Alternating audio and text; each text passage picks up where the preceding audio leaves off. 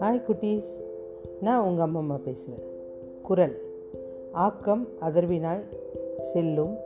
அசைவில்லா ஊக்கம் உடையான் உழை. அதாவது அதுக்கு விளக்கம் உறுதியான ஊக்கம் எண்ணம் உடையவனுக்கிட்ட செல்வம் வழி கேட்டு வந்து நிலையாக தங்கி நிற்குமா இதான் இதுக்கு அர்த்தம். ஜார்ஜ். இவன் ஒரு வாடகை வண்டி ஓட்டுறவன். அதாவது அவனுக்கு ஃபோன் வரும். இப்போ கால் டாக்ஸி இல்லையா? அந்த மாதிரி ஃபோன் வரும். யாராவது சொன்னால் அங்கே போய் அவங்கள சவாரி ஏற்றிட்டு போவான். இப்படி அவன் தினம் தினம் சவாரி கிடைக்கிற சவாரி எல்லாம் பார்த்துட்டு போயிட்டுருக்கான். அவனுக்குன்னு யாரும் கிடையாது. அப்போது ஒரு நாள் வந்து அவனுக்கு ஒரு கால் வருது. இந்த விலாசத்துக்கு போ. அங்கேருந்து ஒருத்தரை கூப்பிட்டு வரணும். உடனே கிளம்பு அப்படின்றான்.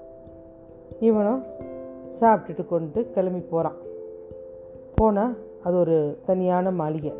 இருட்டாக இருக்குது இங்கே இருந்தால் கூட்டிகிட்டு வர சொன்னாங்க அப்படின்னு பார்க்குறான் அதில் ஒரு ரூமில் மாத்திரம் லைட் எரியுது. பார்த்துட்டே நிற்கிறான் அப்புறம் ஃபோன் பண்ணுறான் ஒரு வயதான குரல் கேட்குது இதோ வந்துட்டேன்ப்பா வெயிட் பண்ண அப்படின்னு. கொஞ்ச நேரம் கழித்து அந்த ரூம் விளக்கம் அணையுது. அந்த பெட்டியை இழுத்துட்டு ஒரு பெரிய பெட்டியை இழுத்துட்டு ஒரு அம்மா வெளியில் வராங்க. இவன் டக்குன்னு ஓடி போயிட்டு கொடுங்கம்மா பெட்டியை அப்படின்னு எடுத்துன்னு வந்து வண்டியில் வச்சுட்டு அந்த அம்மாவை கை தாங்களாக பிடிச்சி வண்டியில் உட்கார வைக்கிறான். உட்கார வச்சுட்டு அம்மா இப்போ எங்கம்மா போகணும்? அப்படின்னு கேட்குறான் உடனே அந்த அம்மா சொல்கிறாங்க நான் முதியோர் இல்லத்துக்கு போகிறேன்ப்பா எனக்கு உடம்பு சரியில்லை. என்னை கவனிக்கிறதுக்கு ஆள் இல்லை. அதனால் நான் வந்து கடைசி காலத்தை முதியோர் இல்லத்தில் கலைக்கலான்னு போகிறேன் அப்படின்றாங்க. சரிம்மா அதை விட்டுருங்க.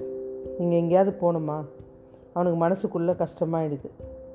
எங்கேயாவது போகணுன்னா சொல்லுங்கள் நான் கூட்டிகிட்டு போகிறேன் அப்படின்றான் நான் இந்த இடத்துல ரொம்ப நல்லா வாழ்ந்திருக்கேன். என்னுடைய கணவரை முதல் முதல்ல சந்தித்த இடம் இது. என்னுடைய குழந்தைங்களோட வாழ்ந்த இடம். இதெல்லாம் போகணும் அப்படின்ட்டு அந்த இடம்லாம் கூட்டிகிட்டு போகிறான் இங்கே தான்ப்பா என் கணவரை முதல் முதல் பார்த்தேன். இங்கே தான் அவர் எனக்கு ரோஸ் கொடுத்தாரு. இங்கே தான் என் பசங்களோடு நான் வாழ்ந்தேன். அப்போ என்னோடய கணவர் என் கூட இல்லை. வேலை நிமித்தமாக வெளியூர் போயிட்டாரு. நான் ஒண்டி தான் பார்த்துக்கிட்டேன் அப்படின்ட்டு எல்லாத்தையும் இந்த பள்ளியில் தான் என் பையன் படித்தான் இங்கேருந்து இப்படி கொண்டாந்து விட்டுட்டு போவேன். அம்மா உனக்கு எத்தனை பசங்க? எனக்கு அஞ்சு பசங்கப்பா. எல்லாரையும் என்னை விட்டு போயிட்டாங்க. என்னுடைய கணவரும் என்னை விட்டு பிரிஞ்சிட்டாரு. அப்படின்றாங்க. கவலைப்படாதீங்க அப்படின்றான். இல்லைப்பா இப்போ தான் எனக்கு உடம்பு சரியில்லை. நான் எந்த நிமிஷம் உயிர் போவோன்னு தெரியாது. அதனால் முதியோர் இல்லத்துக்கு போயிடலான்னு நினைக்கிறேன் அப்படின்றாங்க.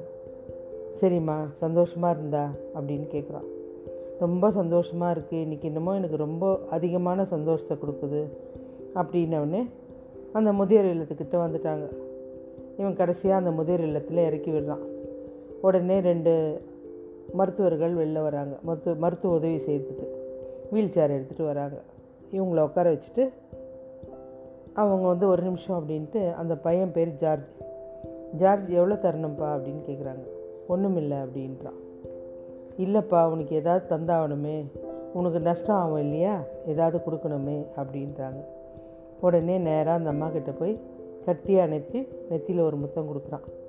எனக்கு இது போதும்மா அப்படின்னு லைட்டாக கண்ணீர் சேர்ந்துறான் அந்த அம்மா சொல்கிறாங்க நான் உன்னை மறக்க மாட்டேன் அப்படின்ட்டு அவன் கையை பிடிச்சி அழைச்சிட்டு உள்ளே போயிட்டாங்க. கதவு சாத்தப்பட்டது. ஜார்ஜுக்கு ஒரு வாழ்க்கையின் கதவு முடியது போல் இருந்தது. அன்றைக்கி முழுவதும் ரொம்ப அப்படியே வருத்தத்தோடு இருக்கான் சவாரியே போல். மனசுக்கு ரொம்ப சந்தோஷமாகவும் இருக்குது ஒருத்தருக்கு அந்திம காலத்தில் உதவணுமேன்னு. அந்திம காலத்தில் உள்ள பெரியவர்களுக்கு உதவுங்க. கஷ்டப்படுத்தாதீங்க. முதியவர்களை இல்லத்தில் வையுங்க. முதியோர் இல்லத்தில் அல்ல. ஓகே பாய் குட்டீஸ்.